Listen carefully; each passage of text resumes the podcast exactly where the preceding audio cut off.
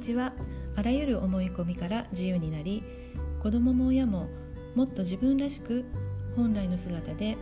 豊かで幸せに生きるにはどうしたらいいか。私が今まで学んできたさまざまなこと気づきや経験をシェアして少しでも多くの方たちに癒しが起こればいいなと思っています。今日は初めての音声ということで簡単な自己紹介をしようと思います。私は短大の国文科を卒業後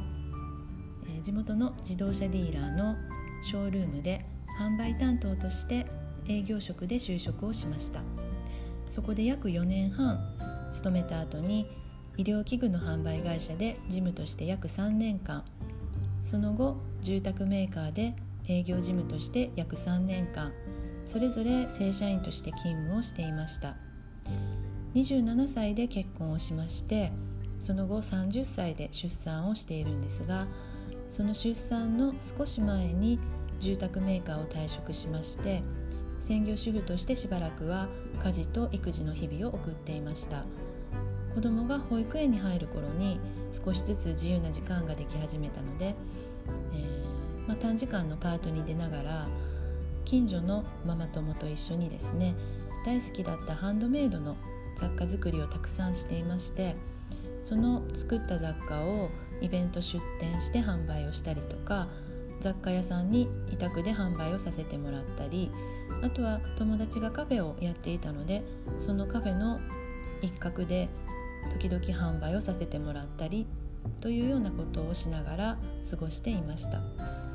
で子供が小学校1年生の時2009年になるんですけども私の母が突然病気で倒れるということがありました。ここからが私にとってとても長く辛い日々の始まりとなったわけです。母が長期の入退院を繰り返して、えー、その後県外での大手術っていうことも経て、えー、病気の後遺症も、えー、残ってしまったんですけども、まあ、そういったことも関係してきて今まででは考えもしなかったような母との確執っていうのをたくさん経験することになります。ずっと昔からなんとなく感じていた生きづらさっていうのがあったんですがそれは一体どこから来るんだろうか。と自分では本当にどうしようもない辛い現実っていうのを何とかしたいと思っていた日々の中で2011年に高森久美子さんのブログに出会い電話でのセッションを申し込みます。その後何回かセッションを受けるたびに自然と心が軽くなるのを実感しました。子育てのこと親とのこと人間関係など本当に今まで大問題と思って悩みだと思っていたことがいつの間にか悩みではなくなっていることに気がついたりもしました。まあそんな中でも2013年から、えー、私の両親と新築で家を建て替えて2世帯同居を始めました、ね、同居し始めて2年ぐらい経ってから今度は父がですね大きな病気にかかりましてそれから1年ちょっと、えー、病したり退院したり治療をしたりあとは自然療法を自分で試してみたりっていうようなことを1年ちょっと続けていたんですが結局、まあ、病気で亡くなってしまいました。でその数年の間にも本当にまあ、かなり辛いことがたくさん起こっていたんですがだんだんと私が現実への捉え方っていうのが変わってきていることを、まあ、その頃も実感していて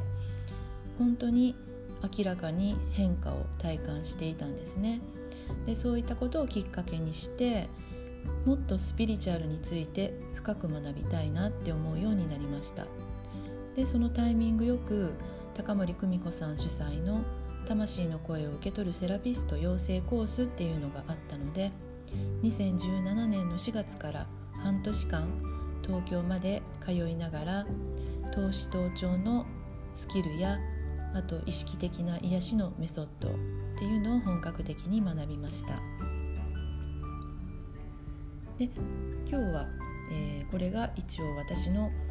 簡単な自己紹介ということで初回終わらせていただこうと思います。これからまたいろんなことを、えー、私が今まで経験してたことやその中で気づいたことで私が皆さんに伝えたいなと思っていることあと皆さんにとっても本当にあの気づきになるんじゃないかなっていうようなことを発信していこうと思っていますので是非、えー、聞いてみてください。では今日はありがとうございました。